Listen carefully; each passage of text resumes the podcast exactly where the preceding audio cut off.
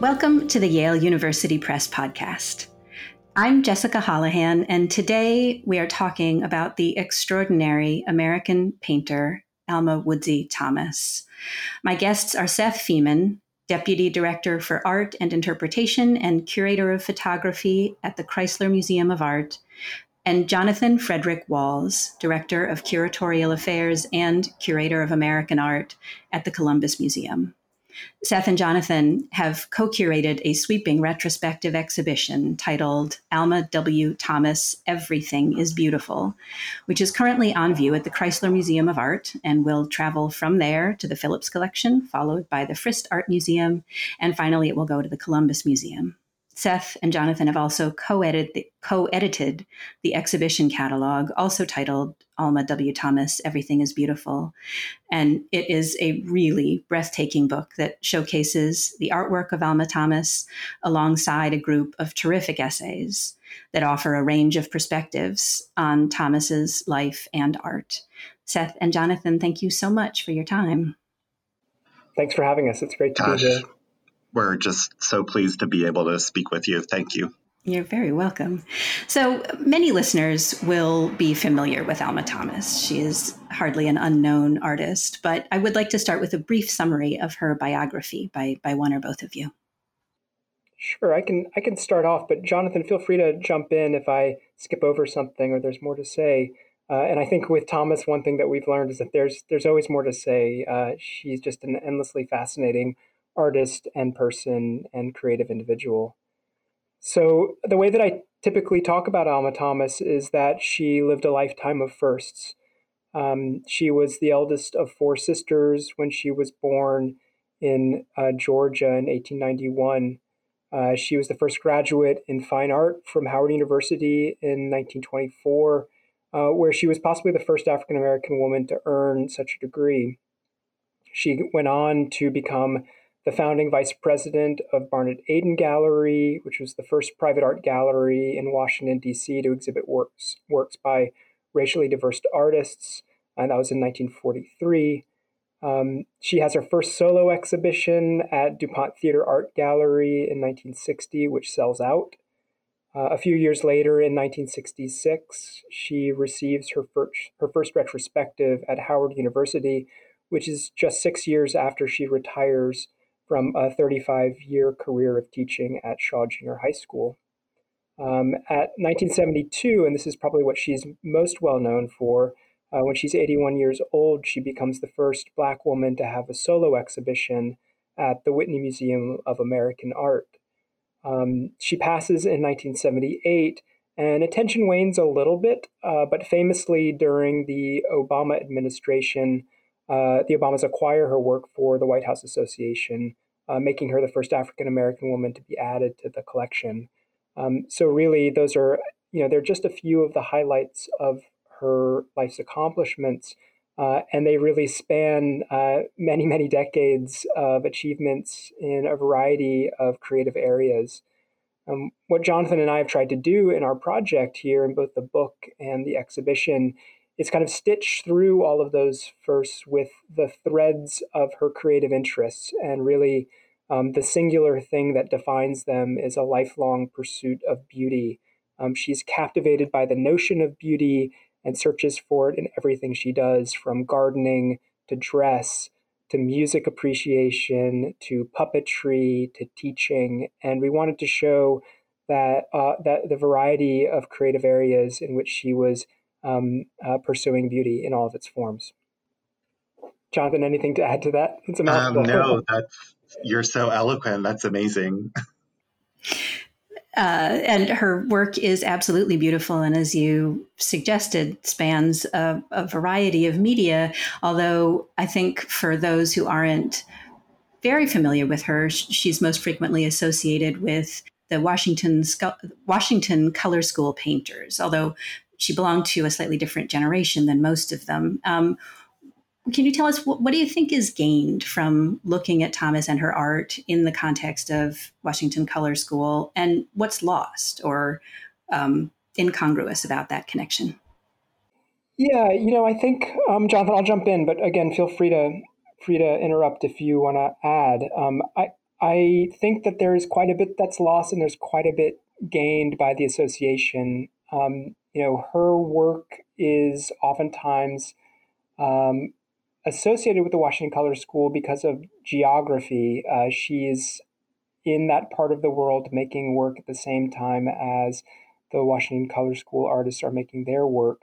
Uh, and she is similarly painting in circles and stripes.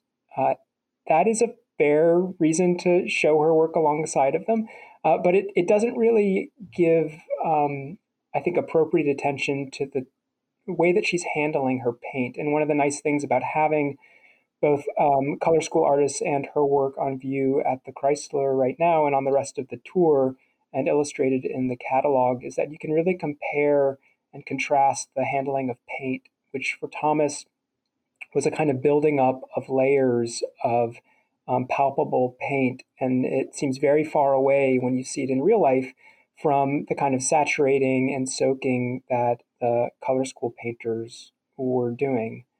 Um, that said, uh, there is uh, value to understanding how Thomas operated in Washington, D.C., and the relationships that she had between um, these artists uh, and many, many other artists. And one of the things that Jonathan and I really wanted to advocate for in this project was just how central Thomas was to uh, the artistic worlds in Washington and beyond for so long. I think she's she's oftentimes mischaracterized as a late blooming artist who's following on the heels of other artists. And sometimes the association with Washington Color School does that. It sort of adds her to a group, but it, it ignores the fact that for decades beforehand, she was an active and important player in several art scenes in Washington, D.C., with other artists looking at her work just as often as uh, she was looking at theirs. I'll add that um, in terms of the exhibition itself, um, which also translates in a way to the catalog, is how importantly we felt about including actual work by her peers in the exhibition.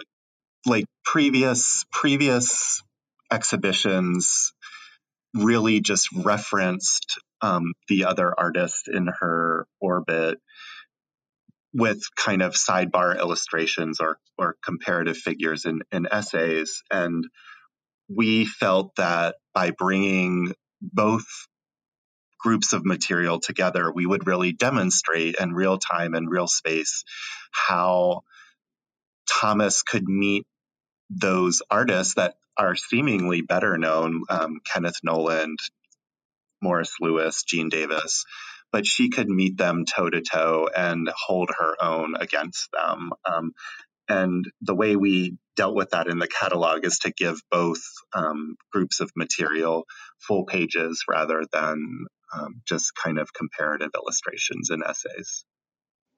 Yeah, I think J- Jonathan, when we were when we were doing the interpretive materials for the exhibition, and it shows up in the catalog as well, um, made sure that we included this story as well from Sam Gilliam about um, an opening for Kenneth Noland. So this is really focusing on the Washington Color School artists.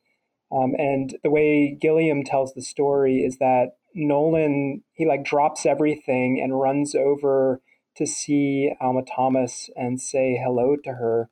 Uh, and Sam Gilliam was sort of like, "Well, what's going on? Uh, what's this all about?" And he was reminded that in the early days, when when Noland and um, others from the color school are getting started, they were going to places like Barnett Aden and um, meeting Thomas, who was one of the directors there, one of the VPs there. Um, and they knew her through that context. They knew her because she was an established figure on the scene.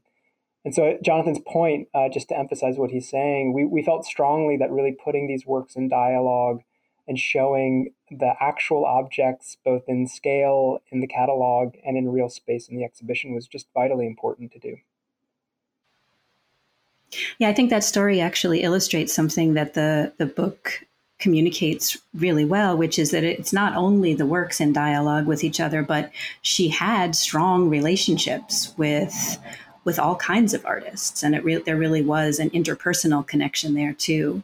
Um, in addition to the the artistic resonances in the in the in the artworks. I definitely think that was part of our project, whether we intuited it or articulated it to ourselves. But a really important theme and keyword during the research and development for us was network.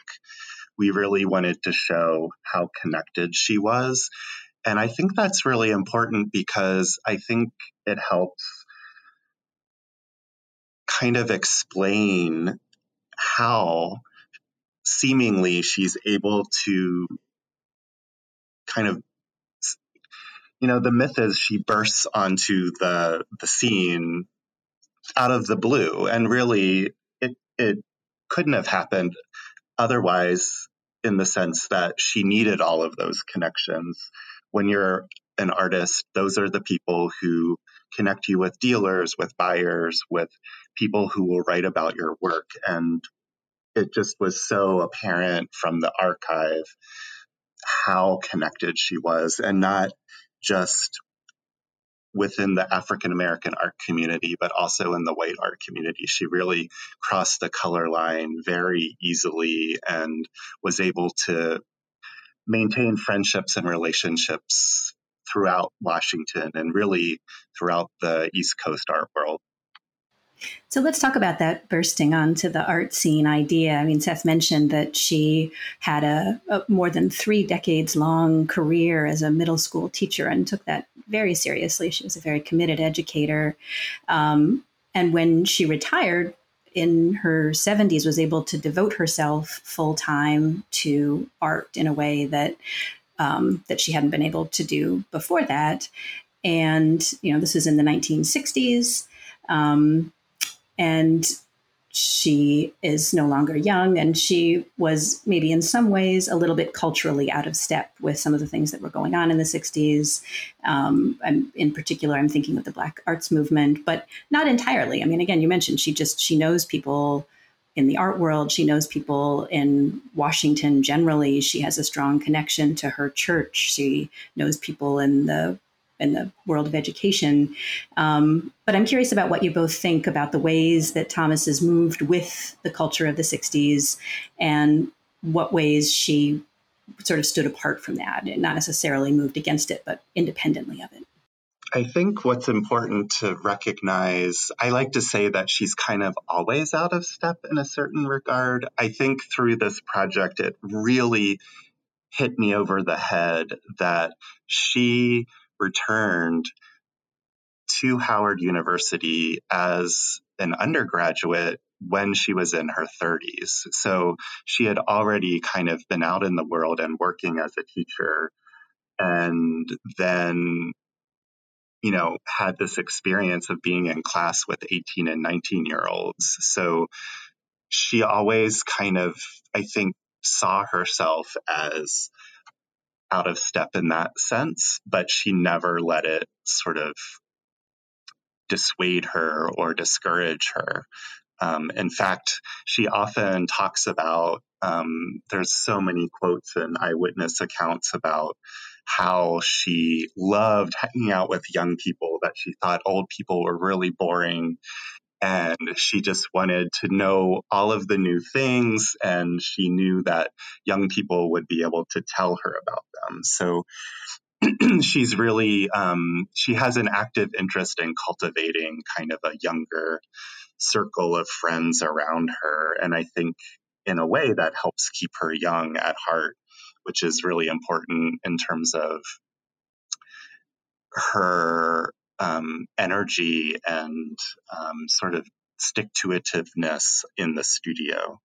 But I think the the larger question you're asking really has to do with framework and how you're framing being in step or being not in step. For example, I think that in terms of the environmental movement, which really gets going in the 60s and 70s. She's completely in step with this.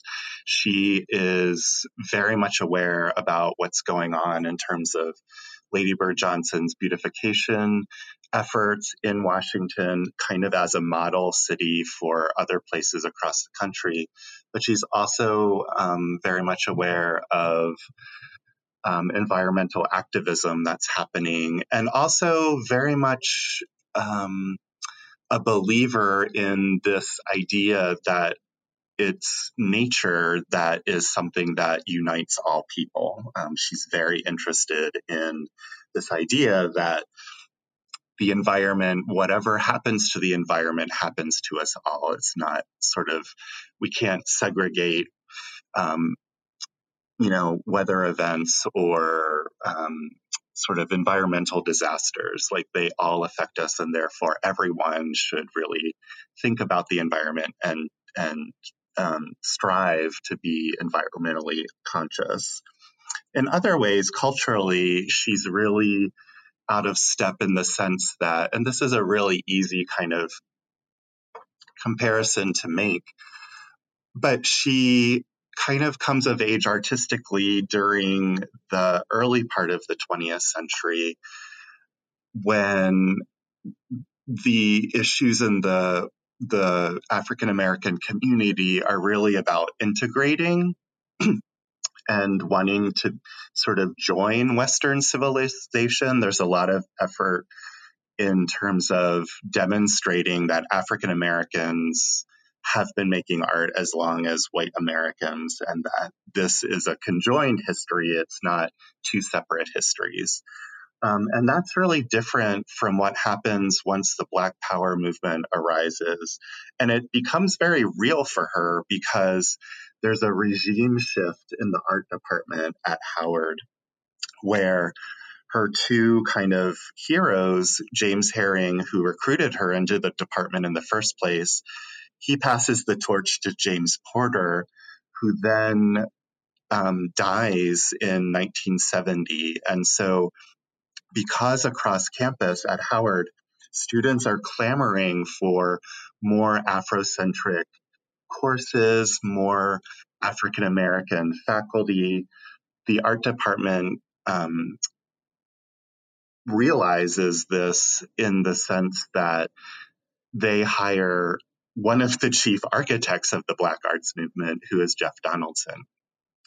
And so suddenly the department is very interested in Black self determination images um, that are figural images that convey a very clear message.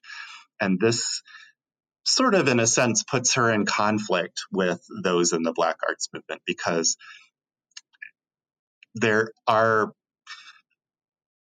uh, members of the Black arts movement the Black Power movement who are going around saying that if you're painting abstraction, that's based in Europe, that's based in traditions that have nothing to do with Africa. And so, therefore, if you're not with us, you're against us. And it really rankles artists like Alma Thomas, Kenneth Victor Young, and Sam Gilliam, who feel strongly that they should be pursuing abstraction. But the discourse is such that it seems at the time that, in fact, because she's painting non objectively, that she's not contributing to the Black arts movement per se. You know, the, the only thing uh, that I'll add to that is that there's such there's this strange moment when David Driskell um, curates and puts on the road um, his monumental exhibition, Two Centuries of Black American Art, uh, which is ostensibly meant to end in 1950 as the two centuries go. And he includes a handful of contemporary examples, including Alma Thomas's work. And um, for Driskell, it meant to kind of signal one of the future pathways uh, when the show was opened in 1976 um, a kind of move towards abstraction or a deeper engagement with abstraction, perhaps, uh, as one mode for African American artists to pursue.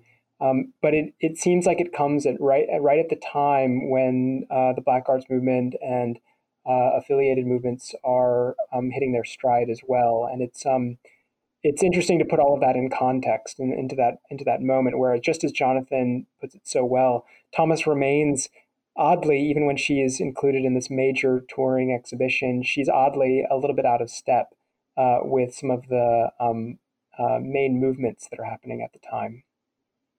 I think it's also really telling that at the end of her life, so this is in the 70s when the Black arts movement is really flourishing, she tells an interviewer, the, well, the interviewer asks her, Do you think of yourself as a Black artist? It's a very pointed question. And Thomas does not hesitate. And she says, No, I do not. I think of myself as a painter and I think of myself as an American. So I think that really just very plainly shows how she's holding herself in a way that is very different than someone in the Black Arts movement would characterize themselves. Yeah, she definitely had a um, uh, very uh, well developed sense of of herself. And I, is it your feeling that she meant for that to be an oppositional position. I mean, my, you know, the way I heard her talk about her art and the quotes that are included in the book was not so much in opposition, but just continually restating this idea that her goal was to, you know, achieve beauty in art. And this was how she was doing it. She wasn't trying to, um, you know, get in get in anyone else's way or say that her way of doing art was better than anyone else's, but that that her goal was beauty and that that was separate from any political goals. I think Aruna D'Souza in her essay really that's kind of the com- conclusion that she comes to is that you know both Thomas and other African American abstractionists and folks who were working under the umbrella of the Black Arts Movement really had the same goal, which is what you're saying is like creating objects of beauty that communicate to a viewer. And no matter what the message is, um, that is something that they had in common. Um, and, you know, they were debating in a way what beauty actually meant, but it didn't mean that one was better one definition was better than the other. I think that was really her tack was that she wasn't trying to claim that her path was the only path, but that there were many paths to beauty, and this is the one that spoke to her. But it's also very apparent in. That's funny. I'm I'm sitting here laughing to myself because I'm also thinking about how um, at the same time, I, this is not exactly a contradiction of what Jonathan's saying, but it's it's a little nuance. Is that she was also very competitive too. So even while she had an expansive definition of beauty, um, she also wanted to be better than other people at art. She wanted to be a better artist, and she would say things about. Um, you know, when she saw Matisse's cutouts at MoMA, she made a direct quotation in a painting called Watusi in 1963 and when she painted it, she said, if he could do it, I could do it. I wanted to do something better than him, effectively. And we know from her response, John and I were just emailing about this today. Um, when critics would write negatively about her work, she would just say, forget it. I'm going to just keep doing what I'm doing because what I'm doing is great. And that, that real self determination, I think, isn't something I would want us to mischaracterize because it's so important to her. Um, I think, as Jonathan was describing it before, her youthfulness is sort of embodied in this competitive spirit that she has. And indeed, as you mentioned earlier, Seth, she was the the first African American woman to have a solo show at the Whitney. It was not just her own sense of her artwork's beauty; she was recognized at the time as being a significant artist. But there was some debate at the time about the politics of the museum's decision to select Thomas for the exhibition. Um, can you talk a little bit about the pressure that major museums in New York City and elsewhere were under at the time to desegregate their exhibitions, to desegregate their collections, their staff, and how Alma Thomas's show figured into this? Yeah, um, you know, again, Aruna D'Souza wrote this incredible essay for the catalog, and uh, she covers a lot of this ground in that in that essay. Uh, and there's an important context, uh, and so the the kind of broad overview is a little bit helpful. Um, Thomas's Whitney exhibition in 1972 opens on the heels of really years of protests that are happening in New York at various art venues. Um, it goes back several years, and it goes back at least to um, the Met's exhibition Harlem on My Mind from 1969. Uh, that that show was met with protests over the exclusion of Black artists and the limited incorporation of input from Black community advisors and staff.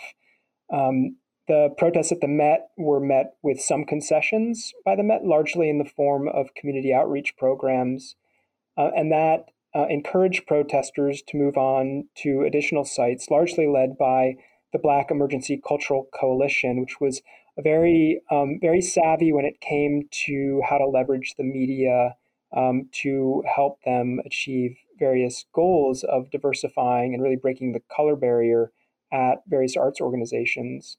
So they begin to focus on the Whitney um, after or during a show on the 1930s, uh, a show that entirely excluded work by Black artists. Um, it sort of erased them from the history of that decade. Um, and their protests opened the door to negotiations for things like um, uh, increased exhibition of work by Black artists, acquisition of work by Black artists, the hiring of staff, uh, Black staff, a major show of Black artists, contemporary Black artists. Um, they basically issued a list of demands um, to the museum. And the museum responded by agreeing to um, start showing in a small gallery, the Lobby Gallery, a series of uh, African American artists, including figures like Al Loving, Melvin Edwards, and Frank Bowling. Um, Alma Thomas was the first woman uh, among these African American artists to be shown, and so she gets this important recognition for her accomplishment. Even after the series of exhibitions begins, there's still criticism from the artists who had protested for the changes um, because it's a smaller space uh, and it's tucked away on the first floor. It's on the lobby, off the lobby, uh, and it's away from the main exhibition spaces. So it feels like, uh, to some, it feels like a continued segregated space, not not full inclusion. Um, Alma Thomas does not see it that way. She there are these incredible photographs of her attending the opening, and she is thrilled to be there and uh, to have her works on view. And some of her most accomplished works are included in that exhibition. In fact, the installation of our exhibition um, at the, the Chrysler's version of it, it'll be different at different locations, but at ours, uh, we open the show with a partial reinstallation of the Whitney show because we really want to highlight um, these incredible works that, that were shown in 1972. Um, but the, the story um, is even more complicated than that. Um, uh, Jonathan and I found when we were looking through the Whitney archives that there was some correspondence between administrators, really the curator at the Whitney, and David Driskell over um, over Alma Thomas, about Alma Thomas, and uh, really a lot of credit should be given to David Driskell, who was at that time uh, curator of the director of the Fisk University Art Gallery. Uh, he had given Thomas a show in 1971 and really gave the curator at the Whitney the idea of showing Thomas's work and really kind of promoted her. Um, and when her work was shown, um, it was in large ways indebted to the work that Driskell had done. And, and we're glad that uh, Aruna was able to include uh, that element in her in her account as well, because it's an important new wrinkle to that story. And talking a little bit about the the paintings themselves, the paintings for which she's maybe best known, they are these really exuberant, colorful stripes and circles, as was mentioned earlier.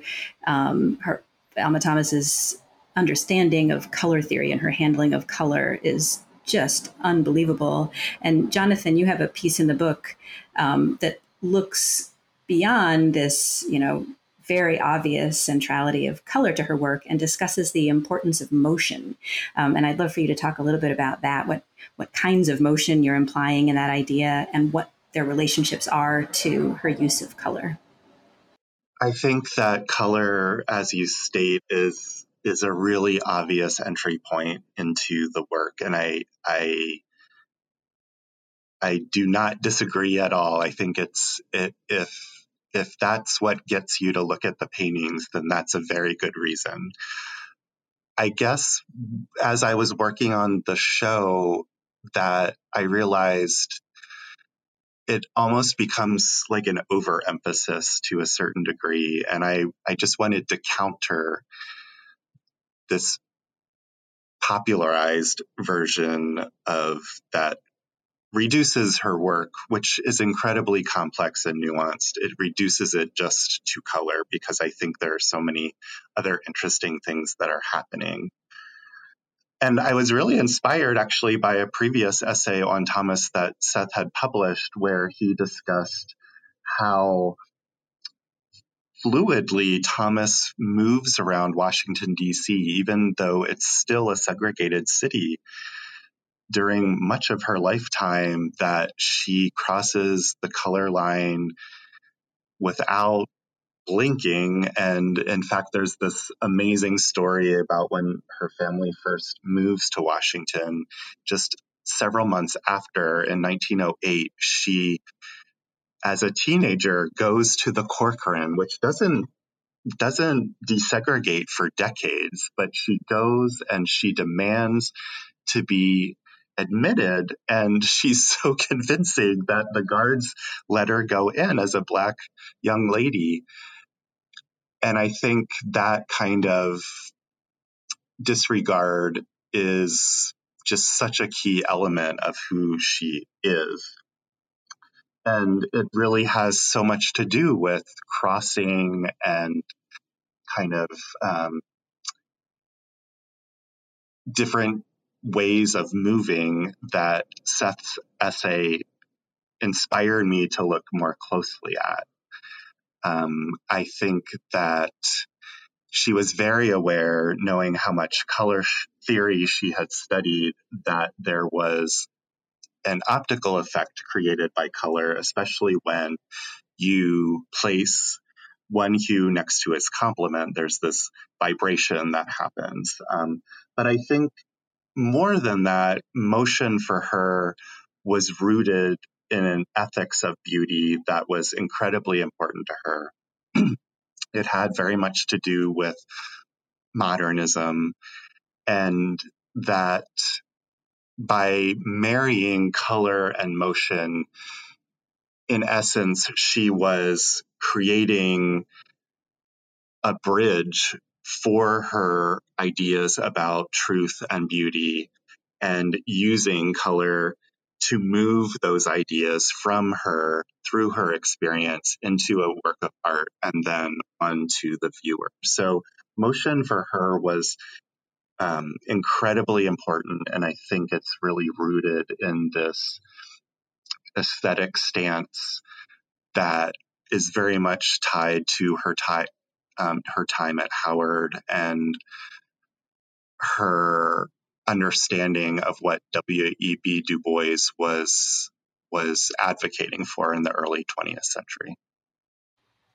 You have one very brief line in the essay that I have to say made me go and look at all of the paintings in the plate section again, and I looked at them differently. You, say that um, a lot of the uh, a lot of her paintings are made up of these dashed lines of color, and you envision them in one line as footsteps. And so I went back and looked at these paintings again and thought, well, okay, if they're footsteps, you know, what what direction are they going? Where where are we walking here? And uh, it was a really delightful way to to relook at the paintings.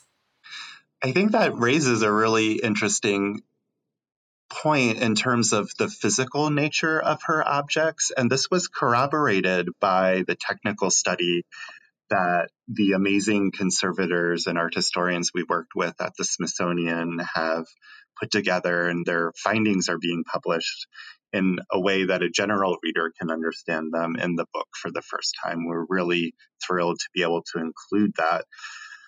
What they found was that, you know, she does paint with the canvas maybe one way and then turn it upside down because they found drips that you know the painting is hung in a portrait format but the drip is is is going upwards right? So she very much thought in terms of motion about the way her objects moved in the world as well. And i think that really has a lot to do with her love of theater and her involvement with theater I just think theater is such a rich vein for understanding not just Thomas as a person, but I think her work in the studio as well. I think it it really comes out when, as you say, you, you start really closely looking at at the the way that she's made the surfaces.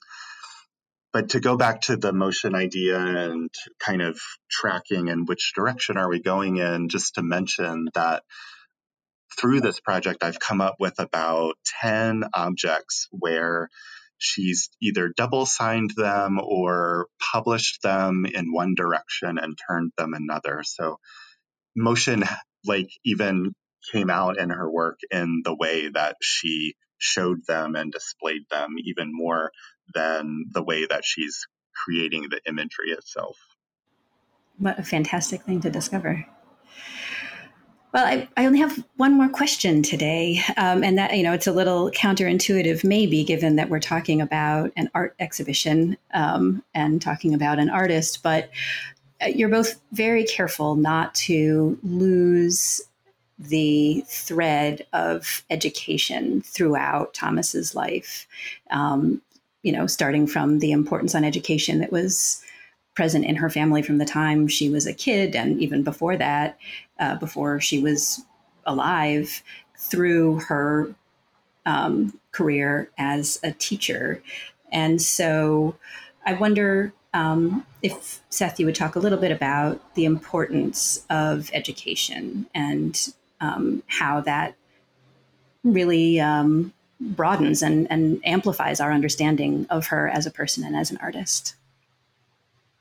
Yeah, you, you know, I think understanding her as a painter becomes infinitely richer if you also understand her as a teacher. And uh, Jonathan and I sort of set out early on to dispel several myths about Thomas. And one of them, a special pet peeve of mine, is that she's oftentimes described as a teacher who then retires and becomes a painter. And um, that does a disservice not only to her art career, which extends for decades while she is teaching for longer than her 35 year career at Shaw Junior High School. She's actively learning and showing her work. It also ignores the fact that she continues teaching after she retires from formal uh, from the formal classroom uh, by volunteering at her church and at community organizations. But I think the, the thing that's most frustrating about that division is that it suggests that they're somehow diametrically opposed, that one can't coexist with the other, or that if they did, they're in separate realms. And one of the things that Jonathan and I went to great lengths to show in this project overall is that these dividing lines between the world of art and the world of everything else were not so cut and dried for Thomas. And that's especially true in the realm of education, where um, we know that her teaching drew on curatorial elements. She was teaching her students to appreciate art and make art and see art and talk about mobility. She was asking her students to move throughout a segregated city to explore the art centers around the city. Um, she was really active in that arena while also active as a painter, and we wanted that conversation to be uh, very much very much in place.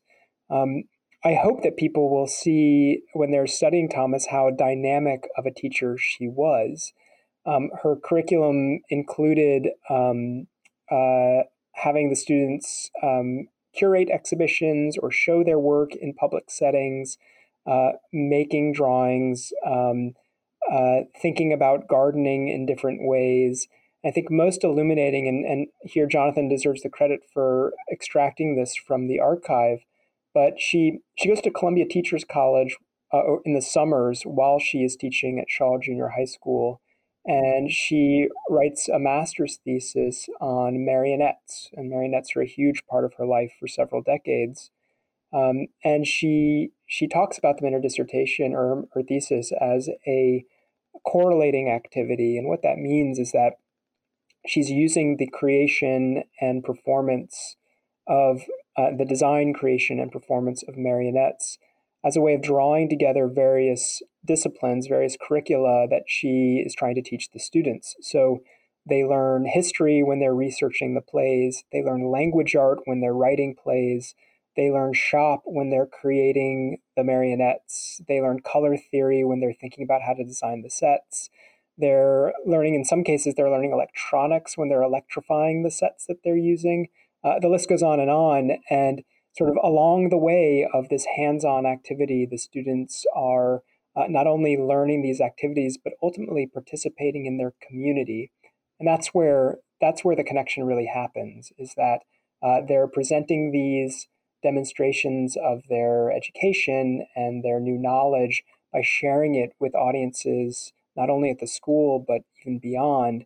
And that's where i think at the heart of it thomas's pursuit of beauty shows up. Um, the this pursuit of beauty that stitches together all of her creative interests really takes its form not only in the paintings but in the community that she creates through them. And I hope if if anything when people see the show and read the catalog they'll they'll land on that. I have no doubt but that they will. I, it's a, an inspired presentation, uh, both the book and the exhibition of a really inspiring person. Thank you both for bringing them into the world. Thank you for making the time to talk to me today about Alma Thomas. Thank you. Great to talk to you. I hope that everyone listening has a chance to see the exhibition as it travels from Norfolk, Virginia, where it is now, to Washington, D.C., to Nashville, Tennessee, to Columbus, Georgia. Um, whether or not you can, the book, Alma W. Thomas, Everything is Beautiful, is available wherever books are sold. Thank you for listening to our podcast.